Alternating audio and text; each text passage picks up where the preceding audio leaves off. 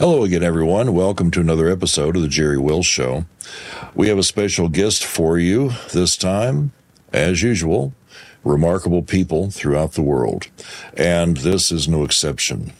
Our guest this evening is Jim Garrow. Um, he was runner up for a Nobel Peace Prize in 2009, which was, of course, awarded to Barack Obama. I can't really tell you why that would be. Dr. Garrow's uh, personally spent tens of millions of dollars to save tens of thousands of little Chinese girls from the notorious genocide, gendercide, really, created by that country's one child mandate. He's the executive director of the Bethune Institute in Canada and is in charge of a network of private English immersion schools for children of the Chinese elite. It was these schools that served as the launch pad for the Pink Pagoda campaign where Garrow works, risking his life and those of his employees to help facilitate adoptions of young girls to families across the world. He is the proud father of four, the husband of one a long suffering wife, 35 years, and a lifetime educator. His career has run the gamut from classroom teacher to college president.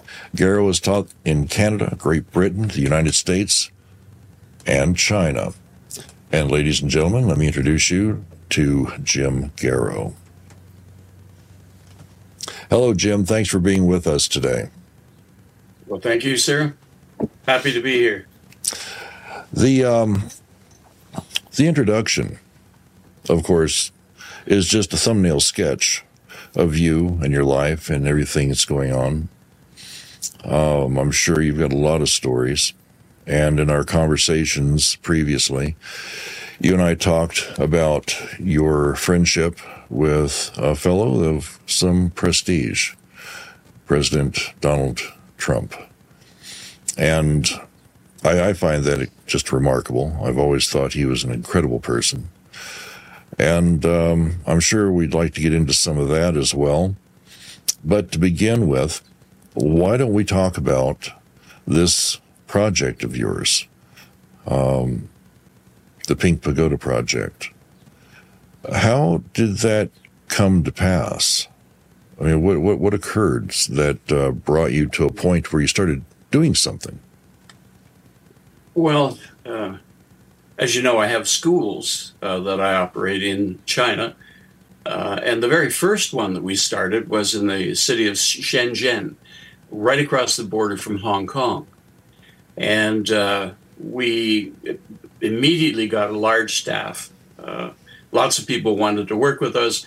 We were offering the Ontario Secondary School Diploma uh, officially from Canada so that Chinese kids could actually get that diploma. And that would allow them entrance into Harvard, Yale, Purdue, Vanderbilt, uh, Edinburgh University, London, University of Toronto. The major universities of the world regarded that, the Ontario Secondary School Diploma, with high regard. So we were able to uh, set up uh, classrooms uh, in schools uh, coordinated by the local Chinese authorities, and they were glad to have us there. We were welcomed uh, with open arms. And um, during, uh, I guess, during the time when I was beginning to set up the schools, I hired a young lady named Xin Yi Yi. And Xin Yi uh, was uh, remarkable, wonderful, excellent in English, uh, just one of those people who take charge and uh, coordinate everything and never a flaw. One day she came into the office and she sat down and she started bawling, like crying, like you wouldn't believe. And that wasn't her. She was, you know, the life of the party, just wonderful. Uh, so this was totally abnormal. And, you know, everyone was like, whoa, what's going on here? Well, it turned out, you know, once we got her settled down and calmed down, that uh, her sister had called her and said that um, the husband um, was considering uh, snuffing out the life of the little girl that they just had, like that week and uh, because of the preference for males uh, in China. So that shocked the life out of me. And I said, well, what can we do to help? I mean, I'll do anything. I'll, I'll go meet the guy, what, whatever it takes. So um, we arranged to fly halfway across China and meet with this gentleman and convince him uh, that we would take the child, and uh, that way uh, there was no murder on our consciences or or the uh, uh, the aunt's conscience. So they gave us the child. I couldn't believe it. I basically had to buy the child, yeah, but just putting that out right right away because there were people out uh, in the environs who would find out what I did, and they'd basically say, "All you're doing is probably trafficking children." Well, that was not the case at all, uh, and we were spending our own money. We were not uh, bringing any money in, uh, even with the adoption process uh, we paid for all the expenses. That way we could control everything, including the communications flow, um, which was uh, very important to China to make sure that you had control of all the information going out.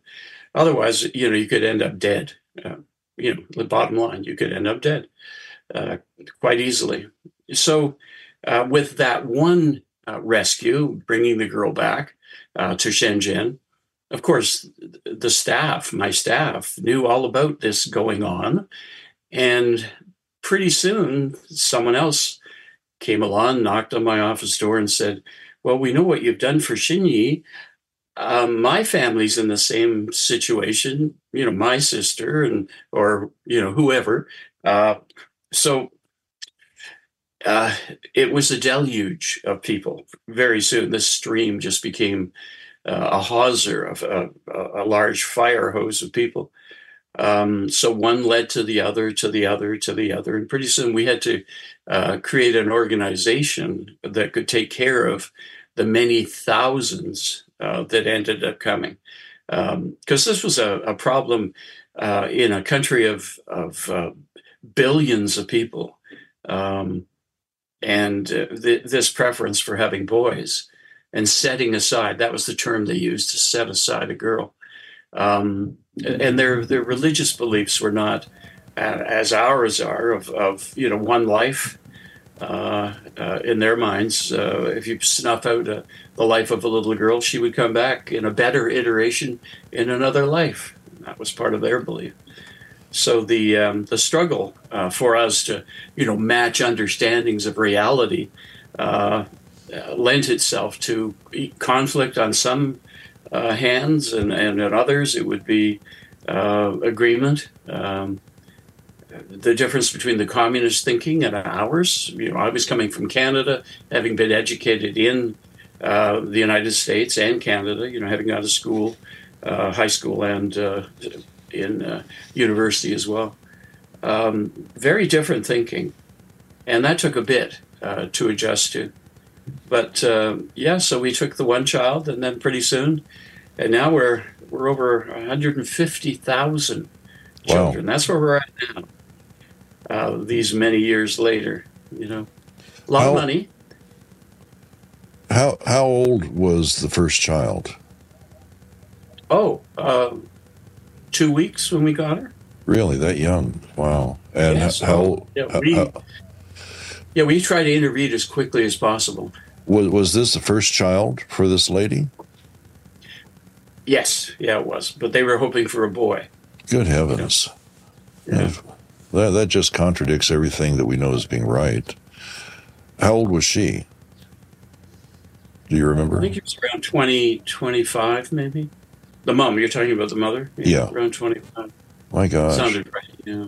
He was an executive. I mean, he was a, they were very wealthy um, by Chinese standards um, and well educated. And you know, it was a surprise to see when I actually got to the apartment of these people. It was a real surprise to see the opulence, you know, the front entrance of this apartment, you know, with a concierge on their floor and, you know, all of the, the trappings of wealth. Sure. It just didn't, it didn't compute.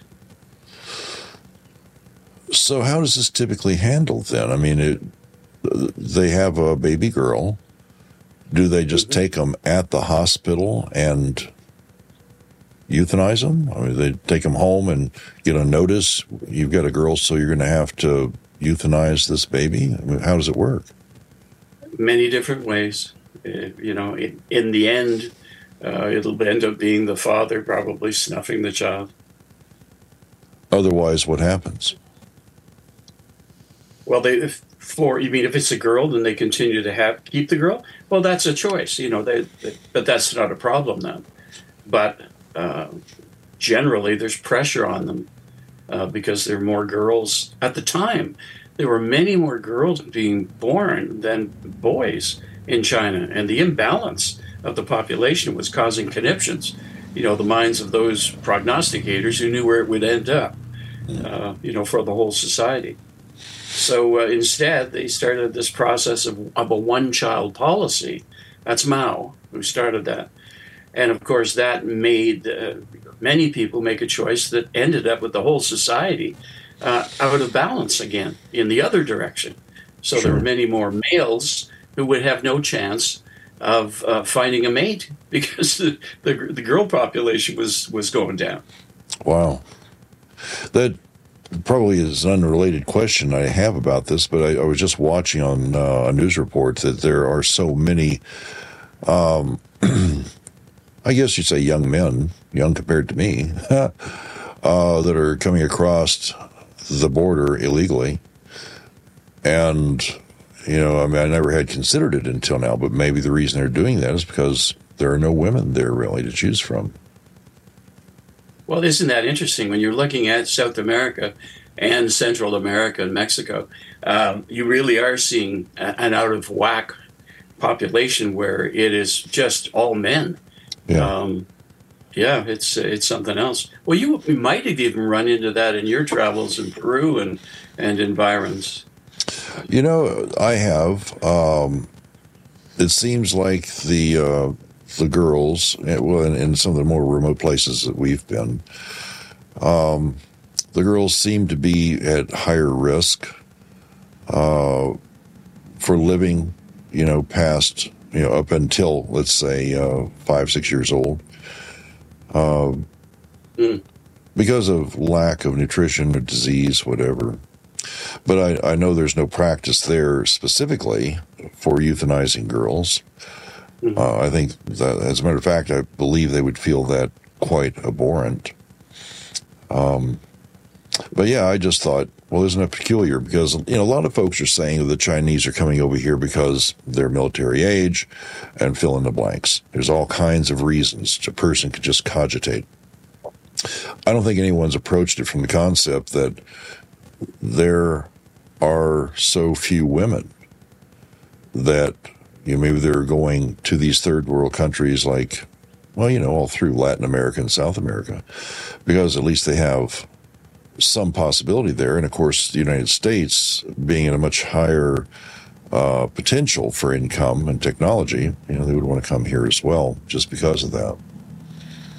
I never considered that before. Can I posit something for you? Absolutely. Go ahead. In you know, thinking along this in this regard, um, how do you change a society? What do you need to change a society? You need people who are thinking along certain lines. So they invade our countries, North America, with their people.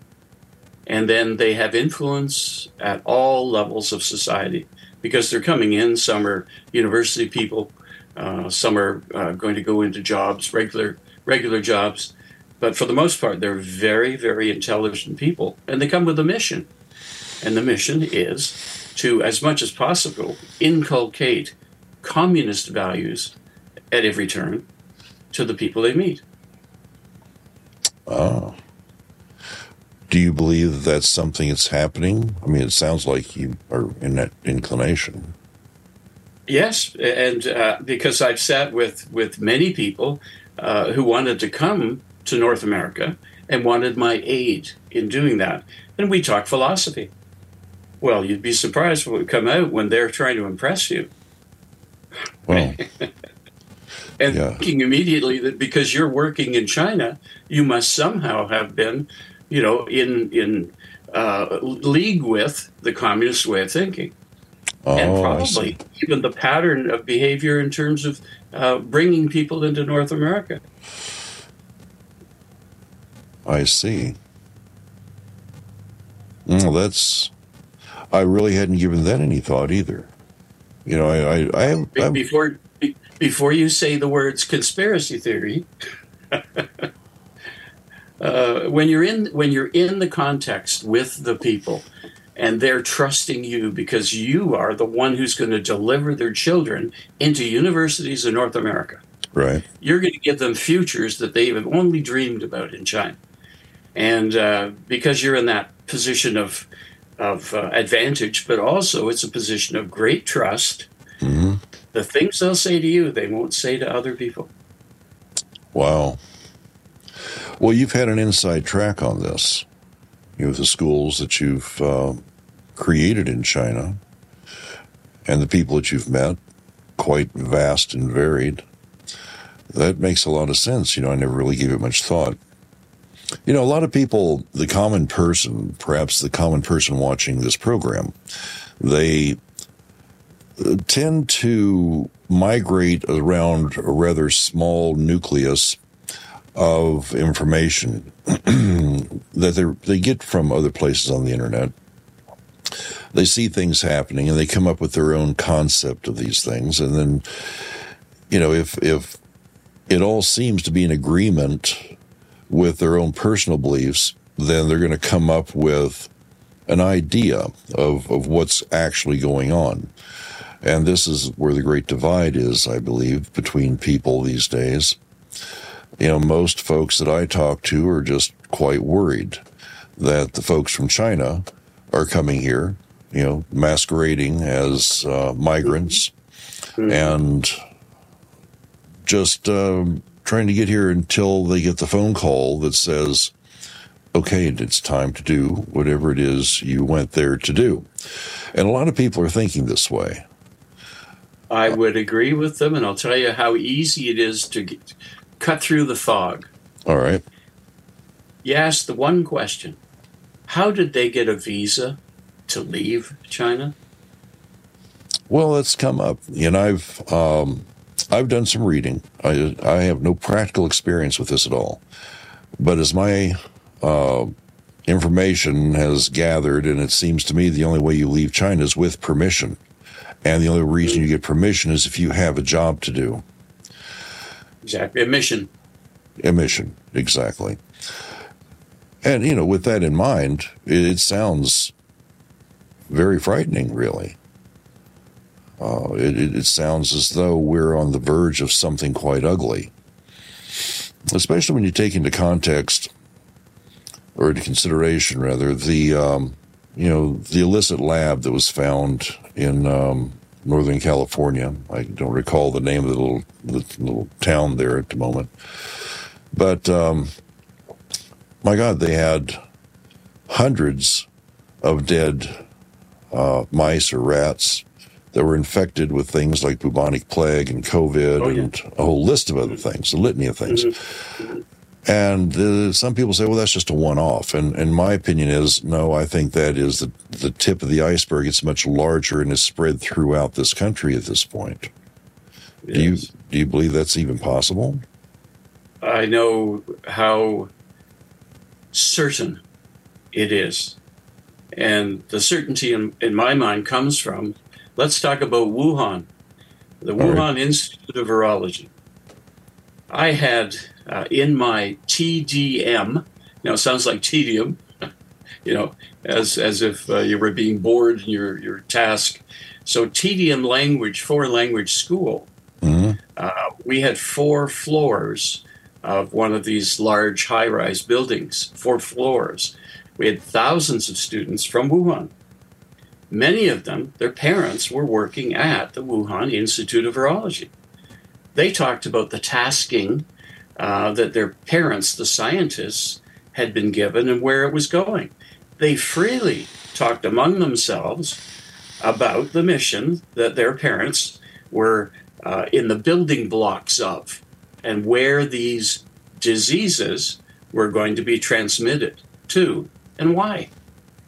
Now, I took that information and I went to the American Embassy in Beijing.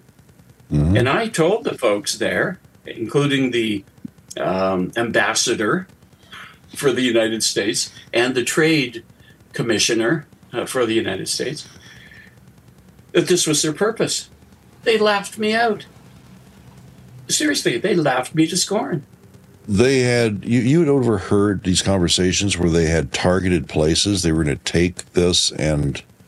That was what the kids were talking about. We we would entertain in class a scenario, and that was part of you know the learning exercise. Now sure. take this to the extreme. Now your mom and dad, your mom and dad work in the lab at the virology lab. Let's suppose that they're creating a disease. Now, why are they creating a disease? Oh, my my mom, my mom's working on SARS. She's working on SARS. And and and another kid puts up his hand. You know, these teachers are coming to me freaking out about this. Well, and they're, and they're coming saying, well, you know, they're working on this aspect of it, and the kids are smart, and they're they're trying to impress in English to these English language teachers how knowledgeable they are of what's going on and the kind of secret stuff at the lab, and they want to they want to fully, you know, inform. In terms of prestige, it was great. They were getting lots of listened to, you know. Right. But the message was a nightmare and we took that seriously. Uh, we took it to in in another school in Chongqing. That uh, later on we had opened that school. We had the same message from the kids in Chongqing. Chongqing's the largest city in the world, and you you've never heard of it, probably. No, I've never heard of it. Yeah, thirty-five million people in Good one city. Wow. Mexico was at 31 million people, the largest in the world. Mm-hmm. But Chongqing at that time uh, was the largest city in the world. We had uh, we had four m- massive schools uh, operating, you know, teaching thousands and thousands of kids the English language, and uh, opening up the door to come uh, for university or college uh, in the United States and Canada, Great Britain, Australia, the major you know English language countries of the world. So, but the things we heard, the thinking that was going on. Once once the children got to like you and accept you and look at you not as enemy, but as you know, uh, being professors. We were we were ones we were people who were setting up a great future for them by training them well and to succeed, mm, and being sure. hard on them in the Chinese sense. You know, which meant that our standard was very high. Uh, unlike you know some of the schools we have on the continent, our, our own continent. Um, so they were they were most open to chatting about what they heard and what they knew. So how how uh, what year was that? You know, how how soon or how far before this whole pandemic in 2020? Okay, uh, well, 2000. 2000? 2000 we knew about a lot of this stuff decades before it ever transpired. That just gives me a moment to just take a breath. That kind of forward thinking is is diabolical, really.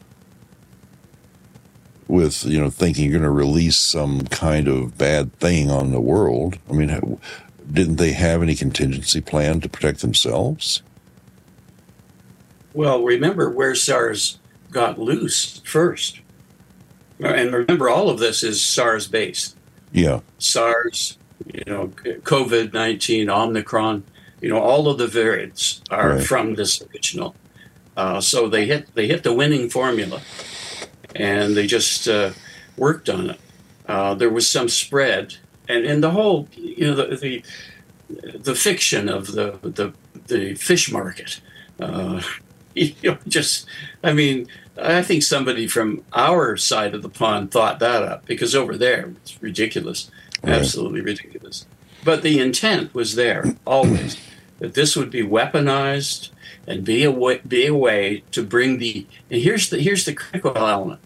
They right. wanted to bring the economy of the United States uh, to its knees. It was always about ruining the economy because if you can ruin the economy, the military might then becomes a little iffy uh, because the will isn't there now to go and deal with enemies. It's let's survive from day to day. I see. Yeah, well, it's a very good point. And you know, when everything shut down, there there was so much madness about all of this. Um, I, I really wasn't sure personally, you know, what the hell was going on. But uh, when all this was announced, everybody stay home. Um, pretty much a shutdown of everything. I was wondering, what are the homeless people doing? Because they're really a pretty good gauge of things. So Kathy and I went down. Uh, we were staying in a remote part of Arizona, and we went down to Phoenix. Uh, having been in Phoenix since 1980, it's a long time. I know where all the homeless people congregate, the corners they're on, and so forth. We got in the jeep. We went down there, and you know, I'm expecting to see bodies on the side of the road. Really, I was prepared emotionally for that because they were portraying it as such a terrific, awful thing. Um, so went down there. Well, there are dozens and dozens of homeless, all with their little signs, you know, help, please, whatever help you can helps. But they were all over the place. There were no cars. They were sort of milling about. And when they saw us, they, they got excited and looked up. And several of them came over well, I said, any of you folks getting sick from this uh, COVID thing? No.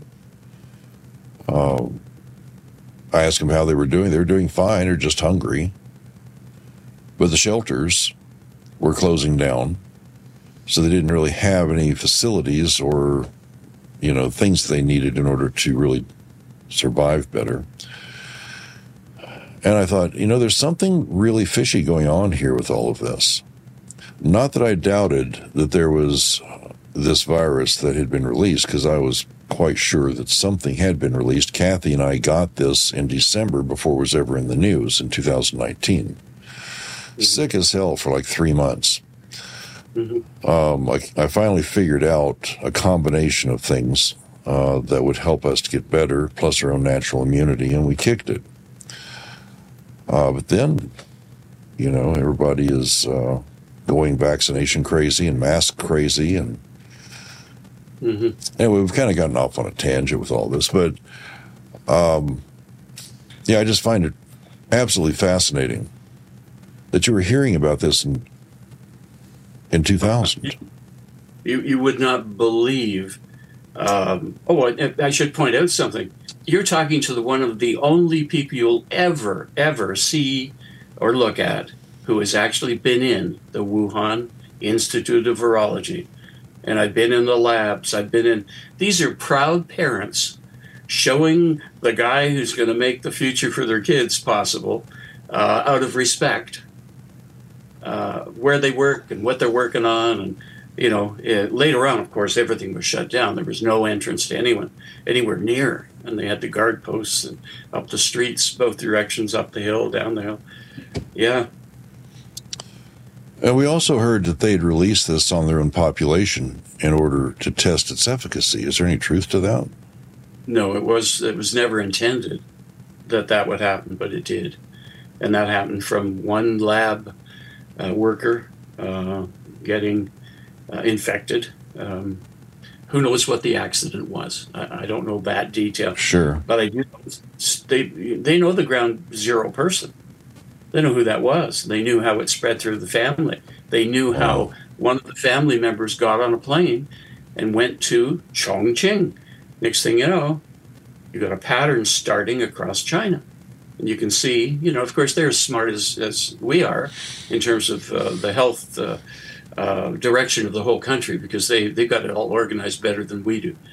Um, so as much as we could track where the first people came, um, in the end, what happened was when it hit North America, it hit. Uh, and I think you know about the major, the eight major centers that suddenly, within a week of each other, you know, just kind of hopscotched. San Francisco, over to Vegas, and then you know, boom, boom, boom, Chicago, boom, boom, all the way over to New York, and then. Right. Um, but you could track where these Chinese, fifty Chinese people, took the disease. Now, did they take this as a means of intentionally doing it? Yes. If you've enjoyed this podcast, please subscribe and leave us a comment. Subscriptions and your comments cost nothing, but it really helps us out a lot. To hear the entire interview you were just listening to, and many, many other amazing interviews within our archives, please visit jerrywillsshow.com and become a member.